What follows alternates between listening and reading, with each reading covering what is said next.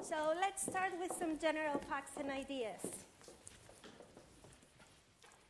So, a big misconception that people have is that they think startups are just smaller versions of large companies. And this is not true. There are main differences between startups and large companies. And this is what makes a startup environment unique. So, startups search for business models, or as Steve Blank put it, a startup is a temporary organization designed to search for a business model. So while startups search, large companies execute. They execute on an established business plan and a usually five year financial forecast. They have an established um, range of products, they have an established customer base, and they have an established revenue. And that makes them very different from a startup, from the startup world. While startups search for, for a business model, how can we help them? What can they use that it would be useful for their search? Well, let's, let's go back a little bit, take a, back, uh, take a step backwards. So it used to be that people think in order to launch a business, you needed to write a, a long business plan then pitch your idea to investors, put a team together, develop a product or a service, and then introduce that product or service to the market and start selling. Well, somewhere along all those steps, most startups suffer fatal setbacks, and they were wondering why. Why things didn't work quite as well as they were expecting them to work?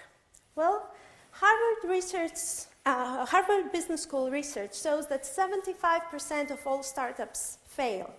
And that's a big, a big percentage, while other sources report even higher percentages. But why? What can you as a founder do that will mitigate the risk? The risk of failing with your startup? Well, to begin with, we'll go back to the top. So, for startups, writing a business plan is a research exercise that happens in isolation. So, usually the founder or founders sit in a room and write a business plan. Most of the times, without even building a product or without even talking to a real customer.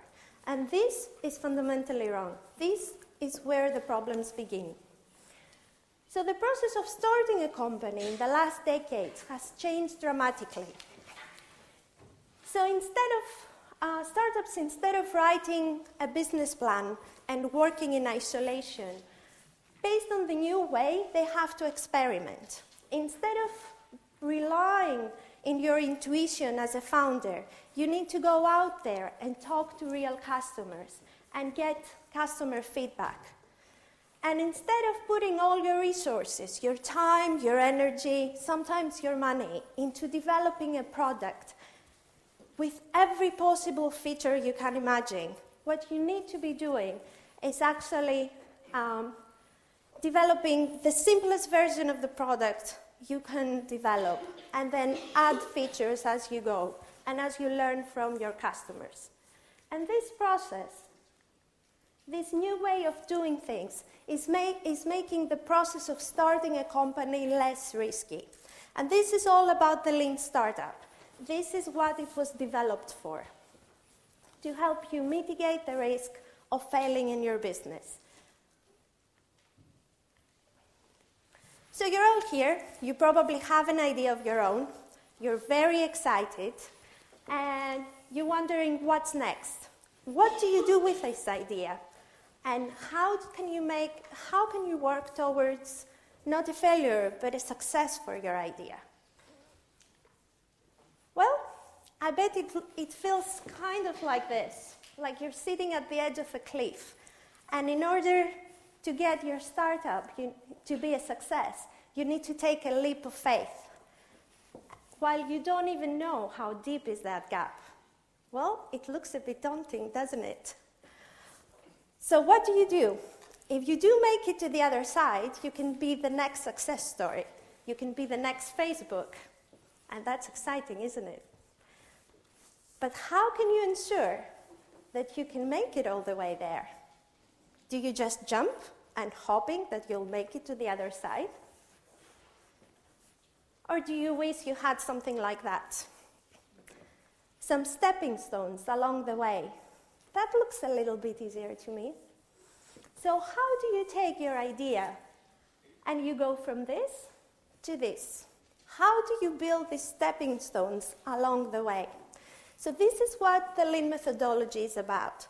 The goal is for you to develop the skills you need and get the information that you need that will help you make informed decisions and get you a step closer to success. So you can think about it like this it's like driving at night in the fog. You can only see as far as your headlights, but you can still make it the whole way. And the process for each startup will be different. So your path might look like this, or might look like this. There's no right or wrong process, and it will be different for every, every startup. So starting from the beginning, you have to be you have to think about your startup as a, as a pile of assumptions. You start your, with your idea, you don't know if it's going to work, if there is a market for your product. So the first thing you have to do is bounce, is bounce your idea, is bounce your idea from the market. And the faster you will do that, the quicker you're going to progress. And that's the tricky part. What is progress? And how do you know that you move your idea forward? So, progress is learning from the customers. It's not building stuff and planning in isolation. You might be building a perfect product with every single feature you can imagine. And then you realize that nobody wants to buy it. That's not good. So, what is the number one thing that you need in order to have a business? Just out. Anybody? Customers, exactly. If you don't have customers, you don't have a business. So that's the most important part. But how do you get your customers?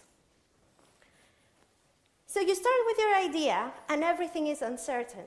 And because you can't plan under uncertainty, you need to find a way to acquire data. data. You need to find a way to search if your idea is going anywhere. So the Lean methodology is all about that. So the idea is to, to build the simplest version of your product, to launch fast and iterate. And what does that mean? That means that you build a product and then you launch it and get real customer feedback. And you learn from, the, from this feedback. What works from your, for your customers? What doesn't work? What else they would like to see? And as you learn through this, you go back to your product and you modify it, or you add features, or you reshape it, and then you launch it again. And you go through this cycle as many times as you need to until you have a customer base and you have people that would like to, to buy your product. And then you have a business.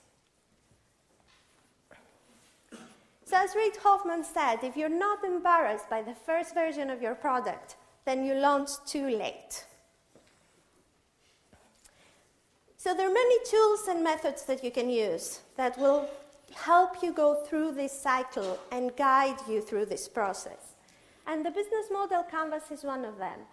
The business model canvas is a framework that can help you summarize your hypothesis. And then you need to test this hypothesis through customer development. You need to understand what your customers need, what they want. And as a startup, you're agile. You need to use that. You need to launch fast and change direction fast. So learn from the customer feedback and go back and rebuild, modify, improve your product, and get to the market fast.